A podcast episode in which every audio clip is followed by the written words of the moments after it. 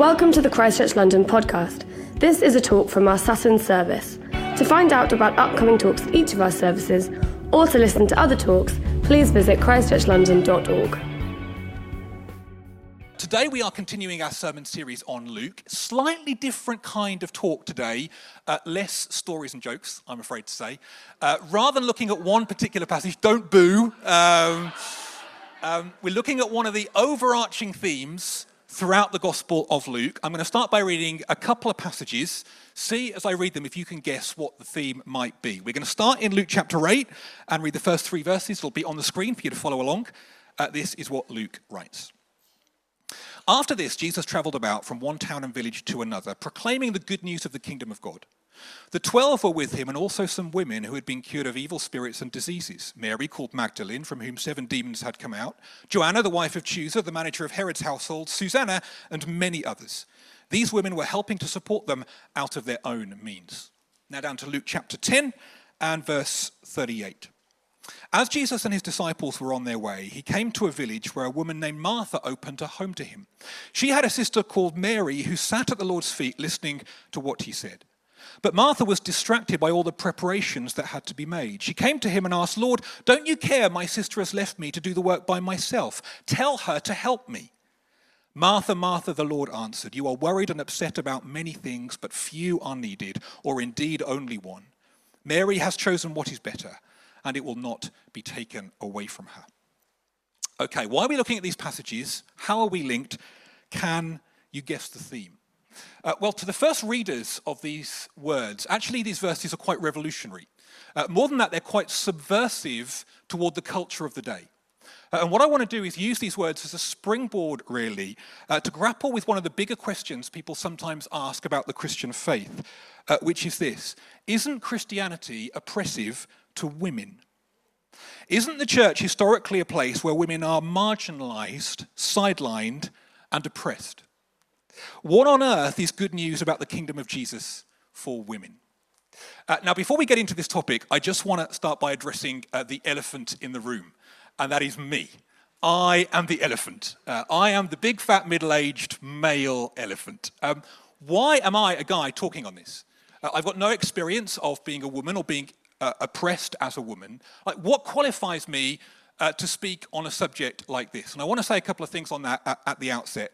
Uh, first thing, um, I want to acknowledge I do indeed feel very unqualified to speak on a subject like this. I feel there are a gazillion people in the world who could do a better job. Uh, but also, as I was thinking about that question, I was reminded of an anecdote uh, from a guy called John Stott. Uh, he was a brilliant preacher uh, based in a large Anglican church called All Souls Langham Place in central London. He died many years ago now. He was single throughout his life, just a remarkable example. And towards the end of his life, he was preaching one Sunday in All Souls Langham Place on the subject of marriage. And at the end of the sermon, a kind of irate parishioner comes up to him and says, uh, Mr. Stott, uh, what qualifies you to speak on the subject of marriage, given you have no experience of what it is to be married? Who are you to speak on marriage? Uh, and John Stott, who is a fine English gentleman, uh, thought for a moment and he said, Well, he said, uh, I've often taught on what the Bible says about death without ever having personally experienced death. Uh, in the same way, I feel qualified to speak on what the Bible says about marriage without any personal experience of it. Boom, Mr. Stott.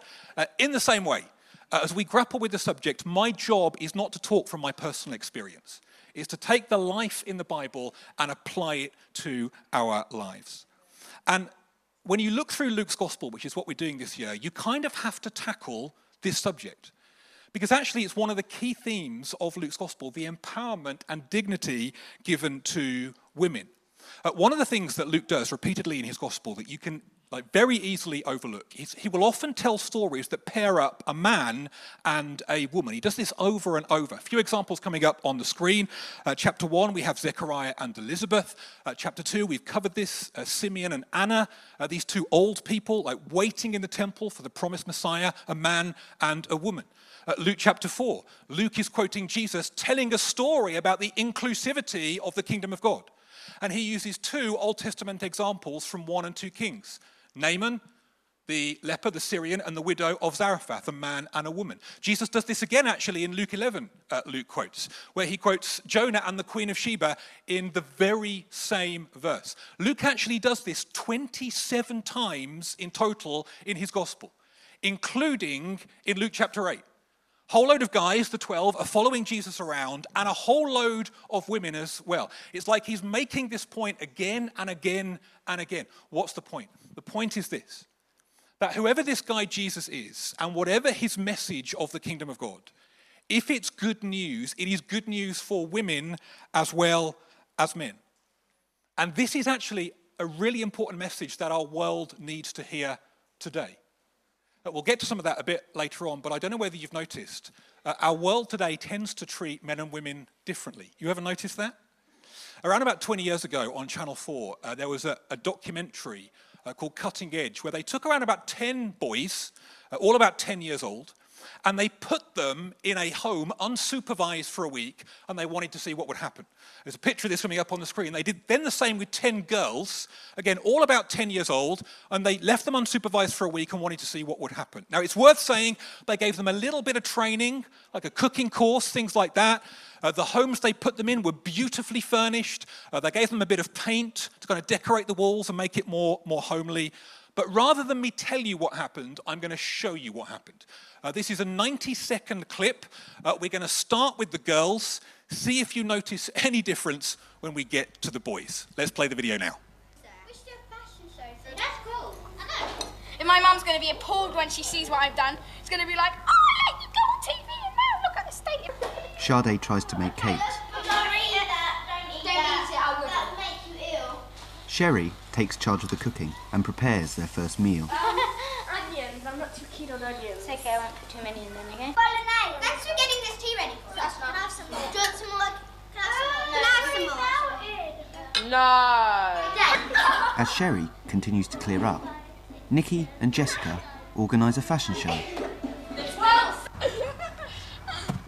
By the evening, the mess they'd made was already bothering them. In this house. We never expected it to be like that, but I'm really upset that we had like trashed it so badly. We were trying to explore everything at once, weren't we? Yeah, no. And got too carried away in ourselves. Oh, those walls just really bugging me. What are they doing with it? Just really. There still hasn't been an organised meal, and sugar has been the main source of sustenance. It's an Eskimo.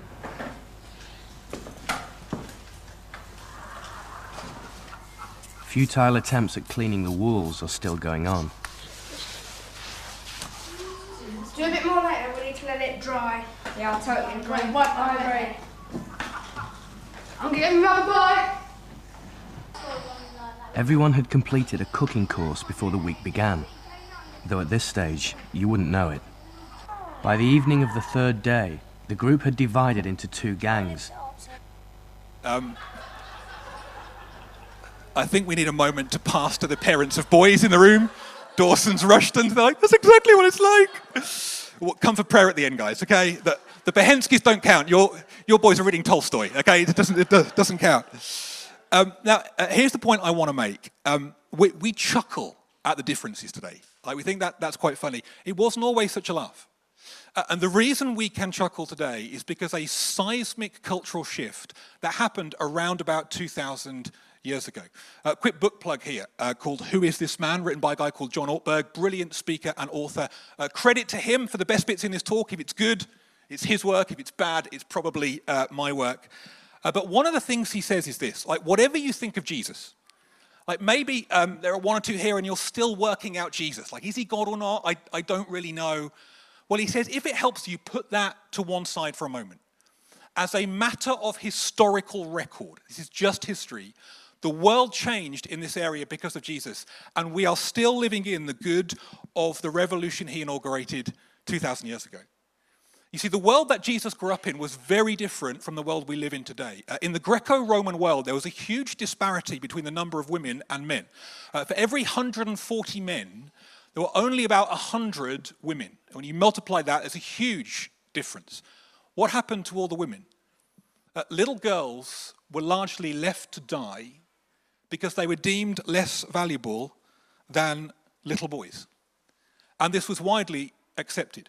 Uh, in around about the year that Jesus was born, uh, we actually have the copy of a letter, a picture of it coming up on the screen.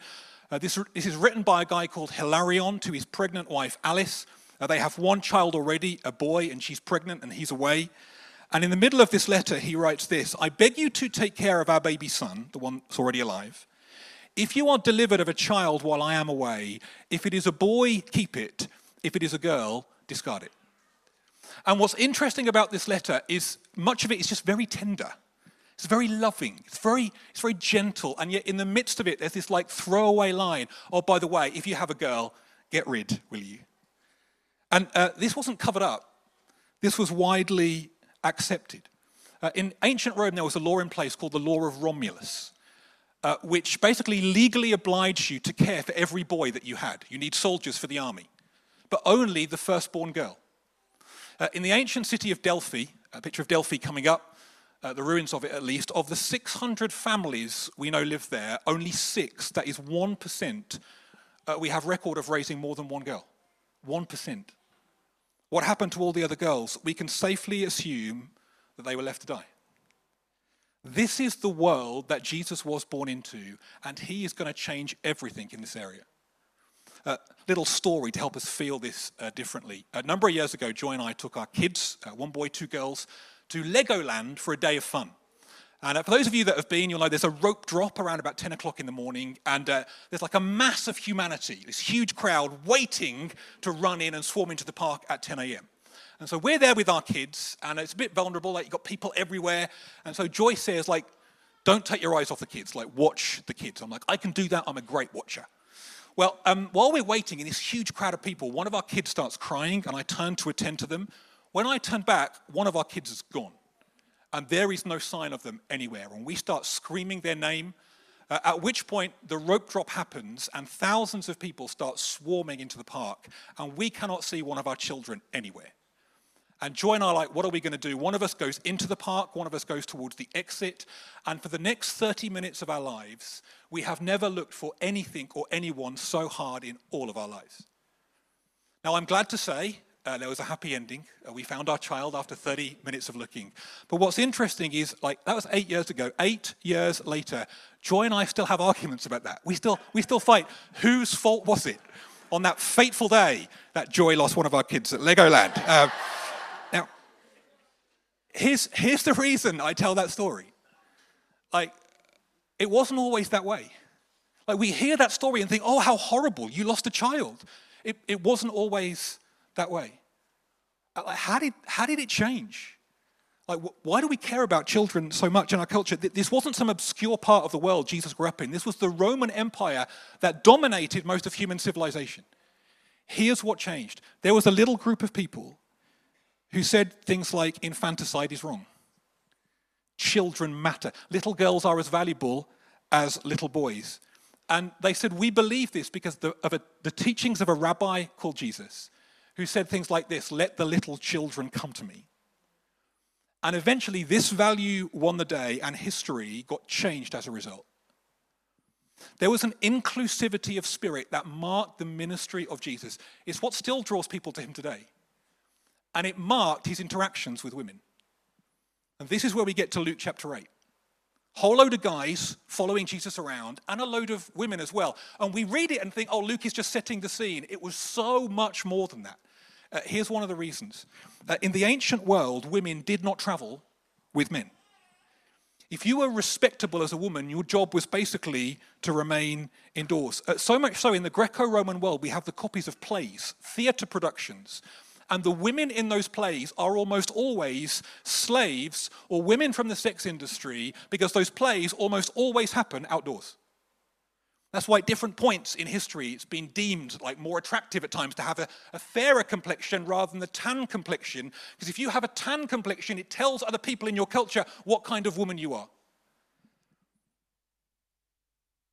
And yet Jesus forms a traveling community and he invites into it men and women who travel and learn and love God and love each other and do ministry together.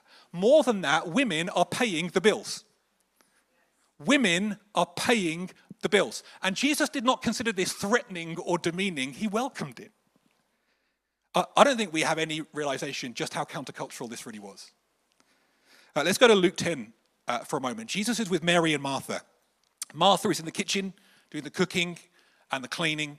Uh, Mary, we're told, is sitting at the feet of Jesus, listening to him, and Martha has a problem with this. She's like, Jesus, tell her to help me. And Jesus says, No.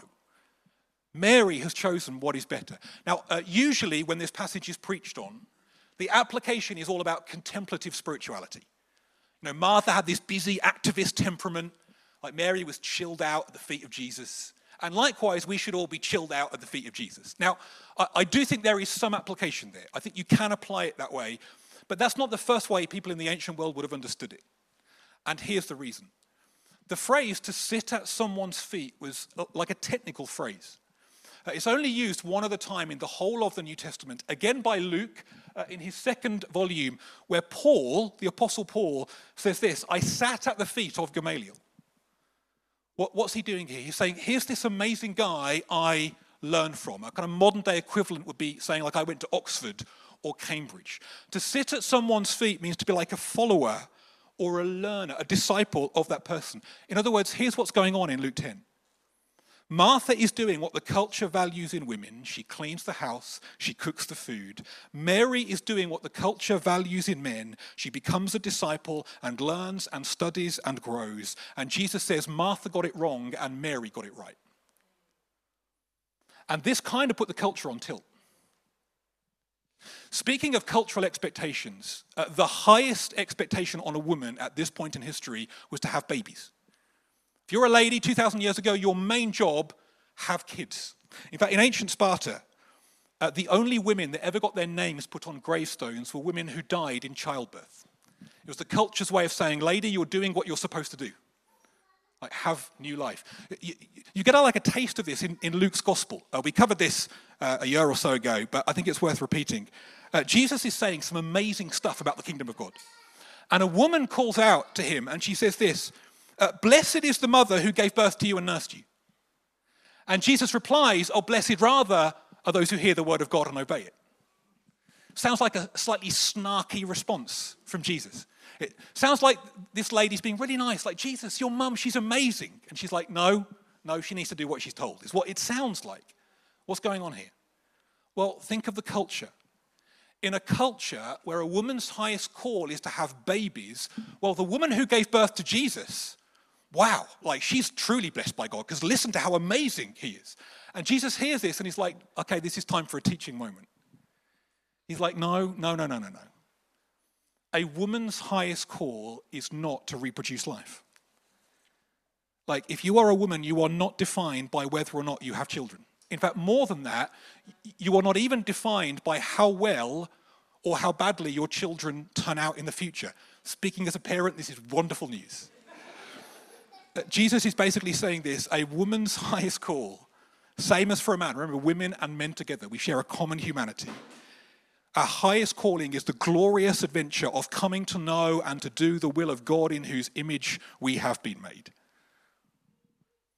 Uh, there's an old, um, uh, very bad joke. I'm not expecting you to laugh at this, and that's, that's deliberate. Um, it's set in America.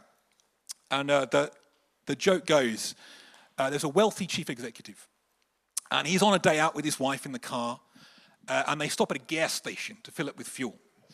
Um, are you laughing at my accent? Um, um, well, he's stopping at a gas station to fill it with fuel. And uh, obviously, in America, you get gas station attendants who come and fill the car with fuel. So the, the husband goes in uh, to pay. Uh, petrol pump attendant is filling the car with fuel. And while he's paying, he notices his wife talking with the petrol pump attendant. He thinks this is curious. Gets back out to the car, off they drive, and they get chatting. And it turns out that his wife used to know the petrol pump attendant. More than that, they used to be an item, they used to date. Uh, at which point, the wealthy chief executive breaks into a, a broad smile and he says, Oh, darling, I bet I can guess what you're thinking right now. Uh, I bet you're so glad and relieved that you married me, the wealthy chief executive, rather than him, the petrol pump attendant. And his wife thinks for a moment and she says, Oh, no, darling, oh, no. Uh, I was thinking if I'd married him, he would be the wealthy chief executive and you would be the petrol pump attendant. He got, uh, you are more gracious than the Mile End crowd last week uh, with that joke. Now, uh, here's the point. The reason I tell that joke is there are often gender specific jokes in our culture. You notice that? And if you listen to that joke, it's really interesting with regards to identity and women. If you think about that joke, how come she couldn't be the chief executive? Or better yet, how come both of them couldn't just live with a sense that their inherent value and worth does not come from what they do with their lives and how much they earn or accomplish? And rather than finding our identity in a job or a relationship, why can't we find our identity as a follower of Jesus and an image bearer of God? Wouldn't that make a difference? Jesus gives women a new dignity, a new identity. Jesus gives women a new purpose. Uh, it is a striking thing that not just in Luke's gospel, but in all of the gospels, after the most important event in human history, the death and resurrection of Jesus, it is women who follow Jesus to the cross while the men were afraid and ran away. Likewise, in all four gospels, the first people Jesus appears to are women. And therefore, the first people Jesus says, Go and tell people I'm risen from the dead, are women. Now, this is a loaded command. Remember, Jerusalem has just killed Jesus. Jerusalem wants Jesus dead. And so to go and spread the message that he's alive is a very dangerous mission. And Jesus gives it to women. Uh, more than that, in the ancient world, I'm sure many of you know this, a woman's testimony was not considered legally valid or binding. Uh, that's why if you were inventing the story of the resurrection, you would, you would never include this. That's one of the reasons I think it's true. Uh, there was a Roman historian called Celsus who wanted to discredit the Christian faith. And he said this The resurrection story rests on tales of hysterical females. Uh, Josephus, the Jewish historian, says something similar. He says, Let not the testimony of women be admitted. Uh, we see this played out in the Gospel of Luke. The women have met the resurrected Jesus, they go and tell the guys. And we're told this the men did not believe the women because their words seemed like nonsense to them. The men who were cowards, who ran away, did not believe the women. I mean, can you imagine the frustration of the women like, oh, this changes everything? And then Jesus appears to the men. Ta da! Like, wouldn't you love to be a fly on the wall the next time the women met the men? Wouldn't that be, a great moment in human history? Like, guys, what do we tell you? Uh, more than that, can you imagine what it did to the sense of dignity and purpose and honor of these women that God chose them to be the first people on earth to share the most important message in all of human history in a culture that thought so little of them. Interestingly, some historians have postured that because Roman gods were male and female, and the God of the Bible is almost exclusively referred to as male, and there are reasons for that, it's not time to go into that today. But the theory goes that if you've got male and female gods, those religions will be more ennobling to women. The historical reality is that women flocked to this movement of Jesus. There's a historian called uh, Robin Fox who writes about this. Archaeological evidence indicates women were way more prevalent in the early church than men.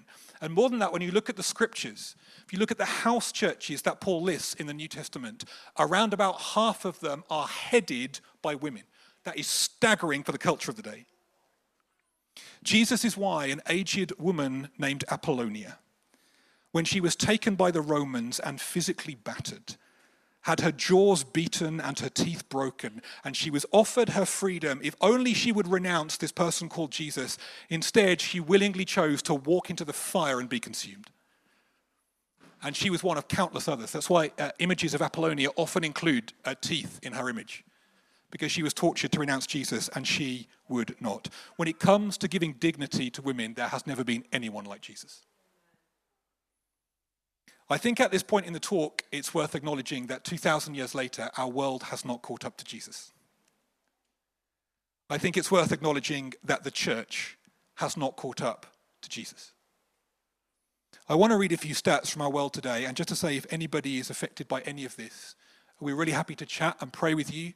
Uh, you can email pastoral support at christchurchlondon.org, and we'd love to talk with you to work through some of what you may have experienced. Uh, but there's going to be some sources coming up with these stats. I found a recent article that said right now there are 142.6 million women who should be alive today who are currently missing. 142.6 million. And we have no idea where they are because they are deemed to be the wrong gender.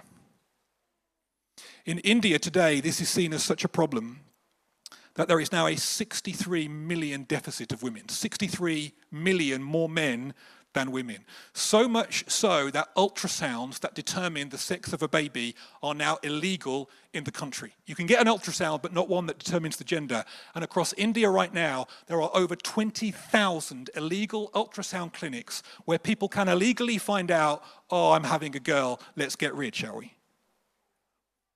Globally, right now, 2.4 billion women do not have the same legal rights as men. 178, I mean, it's just staggering, different countries maintain legal barriers which prevent the economic advancement of women. This is according to the World Bank. Globally, right now, about one third of all women who've been in a relationship have experienced physical or sexual violence committed against them. On average, a woman or girl is killed by someone in their own family every 11 minutes. Millions of girls are forced into child marriage every year. 250 million plus child brides aged 15 or younger. At the current rate of progress, it will take 286 years to remove all discriminatory laws against women around the world. I mean, do you not read this stuff and think, oh goodness, doesn't our world need Jesus? And let us not think that here in the UK or here in London, we're so removed from all of this. I mean, just to pick one area, and I could pick many, I don't think we really have any idea of the impact of the cultural standards of beauty on women. Eating disorders in our culture outnumber those in women to men by somewhere between 3 and 10 to 1. One article in the Evening Standard uh, recently stated eating disorders are now being diagnosed in girls as young as six years old. A six year old girl who looks in the mirror and thinks what she sees is not enough. What if every girl, every woman, saw themselves as Jesus saw them? Some of you will have heard of a, uh, an author called Dorothy Sayers. Uh, she was a brilliant writer, one of the first women to graduate from Oxford University. Uh, in one of her writings, she talks about why did I follow Jesus? And here's what she says She says, Perhaps it is no wonder that women were first at the cradle and last at the cross. They had never known a man like this man. There has never been another.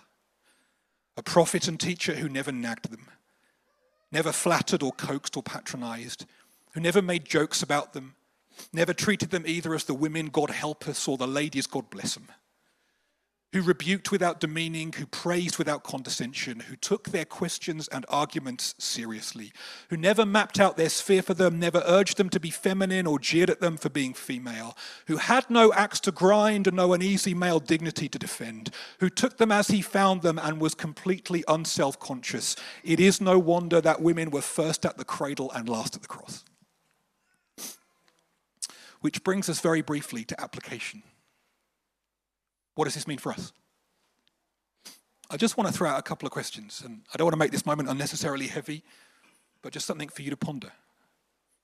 I'm talking to men and women here. Anyone here who's fallen into the trap of not viewing others with the dignity and love that Jesus gives? Anyone here guilty of being patronizing or demeaning? Anyone made crude jokes? Subtle put downs. Anyone guilty of not viewing the opposite sex as having inherent value and worth and being made in God's image. Anyone guilty of viewing others as nothing more than objects for the gratification of our own desires. Anybody looking at things online that you should not. Anyone fallen into the trap of rating others by the standards of our culture. And if you don't know if this is you or not, let me just give you one example. It happens on Tinder with every single swipe. You're good enough, you're not. You match up, you don't. If anyone here knows you've done that, you need to repent. And just to be clear, when I use the word repent, there's a whole load of emotional baggage that goes with that word. Like, often we think, oh, if I just feel bad enough, that all the mistakes I've made and beat myself up, then I'll pay penance and God will forgive me. That's not repentance. Repentance means I'm making a decision today to go in an opposite direction and live differently. I will follow the way of Jesus. You know you need to make that decision today, make it, and make it with all your heart. Or more personally, is there anyone here and you know your identity is based around what society thinks you should be? Or the emotions, how you feel about yourself in here, rather than how Jesus sees you and values you and the unique calling and dignity he places on your life. Perhaps there are some here, and you carry the scars of what people have said to you or what people have done to you, the limitations people may have placed on you, the hurt people have caused, and like so many in the Gospels, you need an encounter with Jesus, and he is here right now you bear the image of God, and a world for which Jesus died is waiting for the gift that God has uniquely placed on you. And thirdly and finally, we are called to build a different kind of kingdom, a different kind of community where the old dividing lines are broken down Jew, Gentile, slave free, men, women, old, young. So now we can live and love and serve as brothers and sisters like a family. This is what we're to build. Let's do something different here. Can I ask us to stand and can I invite the band out?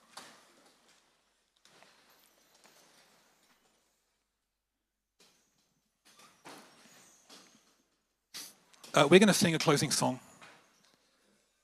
And um, just before we do, I just want to just invite the Holy Spirit to come that each of us may, in our own way, just meet Jesus right now. And if you know in this moment you need to repent, uh, the moment you make that decision, there is no condemnation for those who are in Christ Jesus. You are forgiven, and you can just bask in His amazing grace. He loves you so much. And if you know that you have hurt from the past, I'm just going to pray in this moment you just know how much Jesus loves you and the calling that He has placed on your life. Let's pray together. Come, Holy Spirit. We stand in your presence right now.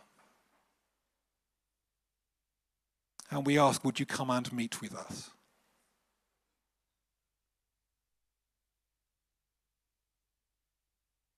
Where decisions need to be made about walking in a different direction, give us the strength and grace to follow through with that. And may in this moment right now, we know the grace and love of the Father because of the cross. The blood of Jesus Christ covers all of our sins.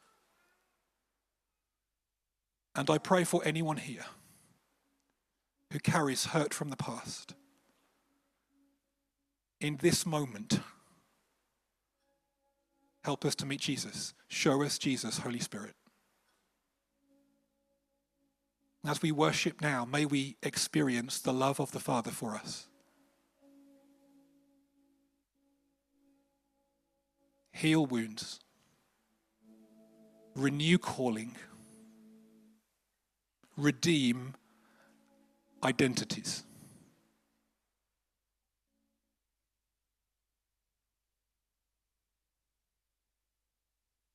As we worship you now, Lord Jesus